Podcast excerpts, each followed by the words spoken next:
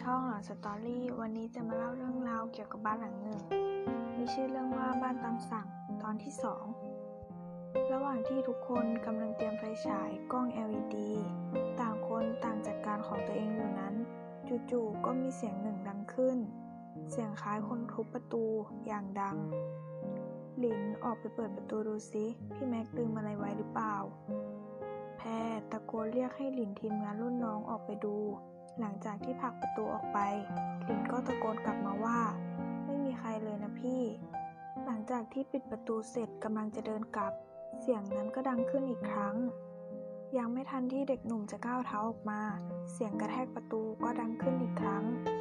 คราวนี้หลินกะว่าจะกระแทกประตูออกไปให้โดนตัวคนที่เคาะ ปรากฏว่า หลินผลักประตูออกไปดูเป็นครั้งที่สองก็ไม่เจอใคร มีเพียงแค่เสียงลมที่พัดเข้ามาจากความเงียบสงัดเท่านั้น ถ้าแน่จริงก็ออกมาให้เห็นเป็นตัวเลยดิ จะได้ถ่ายติดไว้ แล้วไปลงโซเชียล ด้วยความที่โมโหบวกกับเด็กหนุ่มที่ไม่เคยกลัวอะไรอยู่แล้ว จึงทำให้เขาพูดท้าทายอย่างนั้นออกไป หลังจากนั้นหลินก็ได้เดินออกไปจากตัวบ้าน แพรยืนมองหน้ากันกับตั้มในระหว่างที่วูดกำลังเข้าห้องน้ำอยู่ งจากทำธุระเสร็จ พี่วูดออกไปตามไอหลินมันหน่อย มันเดินออกไปข้างนอกบ้านแล้ว หนูไม่ถ่ายแล้ว มันเริ่มชักจะไม่ดีแล้ว หลังจากนั้นอูดก็เดินตามหลินออกไปข้างนอก ไอหลินมึงไปยืนทำอะไรตรงบ่อน้ำวะ อูดถามหลิน ทั้งที่ยังมีอารมณ์หงุดหงิดอยู่ เปล่าครับพี่ ผมไม่ได้ทำอะไร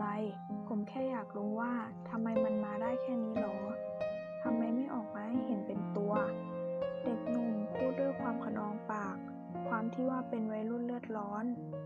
พรุ่งนี้เราค่อยกลับมาที่นี่กันใหม่ก็ได้ วันนี้เรานอนกันเถอะ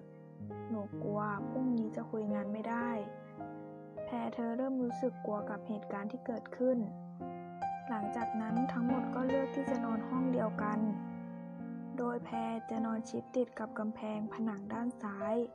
ตามมาด้วยแฟนหนุ่ม และอูตามลำดับ ส่วนหลินนอนริมขวาสุด หลังจากคืนนั้นที่ทุกคนหลับไปก็ไม่มีใครเจอเหตุการณ์ผิดปกติอะไร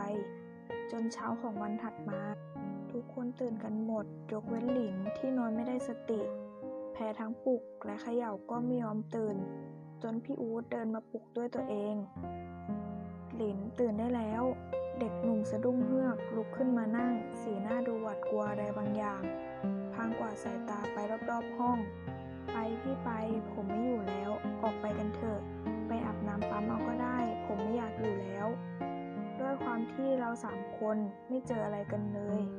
เลยคิดว่าน้องมันอาจจะแกล้งอำเล่น เลยไม่ได้สนใจ หลังจากนั้นพวกเราก็เก็บของขึ้นรถ เตรียมตัวเดินทางไปหาลูกค้าที่นัดไว้ ที่จังหวัดสุราษฎร์ธานี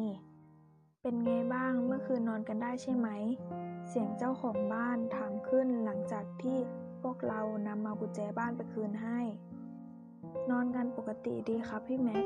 แต่เจ้าหลินนี่สิ มันเป็นอะไรของมันตั้งแต่เช้าแล้ว นั่งก้มหน้าอยู่อย่างนั้นตลอดทางเลย ผมเรียกให้มันลงมา มันก็ไม่ลง อ้าว มันไม่สบายหรือเปล่า ตัวน้องมันก็ไม่ร้อนนะพี่ สงสัยคงจะเพลียจากการเดินทาง งั้นพวกเราขอตัวก่อนนะครับ พอดีว่านัดคุยงานกับลูกค้าไว้ เราทั้งสามคนกล่าวลาพี่ที่เป็นเจ้าของบ้านก่อนที่จะขับรถมุ่งหน้าตรงไปหาลูกค้าที่นัดคุยงานกันไว้ ระหว่างทางที่กำลังขับรถ แพรก็ถามขึ้นว่าหลินเมื่อคืนเจอดีหรอ แพรถามเด็กหนุ่มขึ้น พร้อมกับอีกสองคนก็กำลังรอฟังอยู่ แต่สีหน้าของเด็กหนุ่มเหมือนจะกลัวอะไรบางอย่างจริง ๆ ซึ่งผิดจากนิสัยของเจ้าตัว ที่เป็นคนไม่เคยกลัวผีหรืออะไรทั้งสิ้น ฮ้ย ตกลงเมื่อคืนเจออะไรมา แพรย้ำคำถามเดิมอีกครั้ง ก่อนที่เด็กหนุ่มจะยอมพูดออกมา ด้วยคำพูดที่ตะกุกตะกัก เมื่อคืนระหว่างที่ผมนอนหันหน้าเข้าหากำแพงกำลังจะเคลิ้มดับ อยู่ดีๆ ก็มีเสียงดนตรีไทยดังขึ้น เป็นเสียงปีชวาดังมาก่อน แล้วตามมาด้วยเสียงกองแขก ชิง ฉาบ ตะโพนและเครื่องดนตรีอื่น ๆ ดังเป็นจังหวะเร็ว ใจผมคิดว่าคงมีใครมาเปิดเพลงหรือเปล่า แต่ด้วยระยะห่างจากบ้านอีกหลัง มันไม่น่าจะได้ยินเสียงใกล้ขนาดนี้ ผมกำลังจะหันกลับมาถามพวกพี่ๆว่าได้ยินเสียงเหมือนกันหรือเปล่า ระหว่างที่กำลังพลิกตัวหันมา สายตาของผมก็ไปสะดุดเข้ากับเงาปริศนา ด้วยความที่งัวเงีย ผมก็เลยขยี้ตาพยายามมองให้ชัดขึ้น แต่สิ่งที่ผมเห็นมันไม่ใช่แค่เงานะพี่ แต่คราวนี้มาเต็มตัวเลย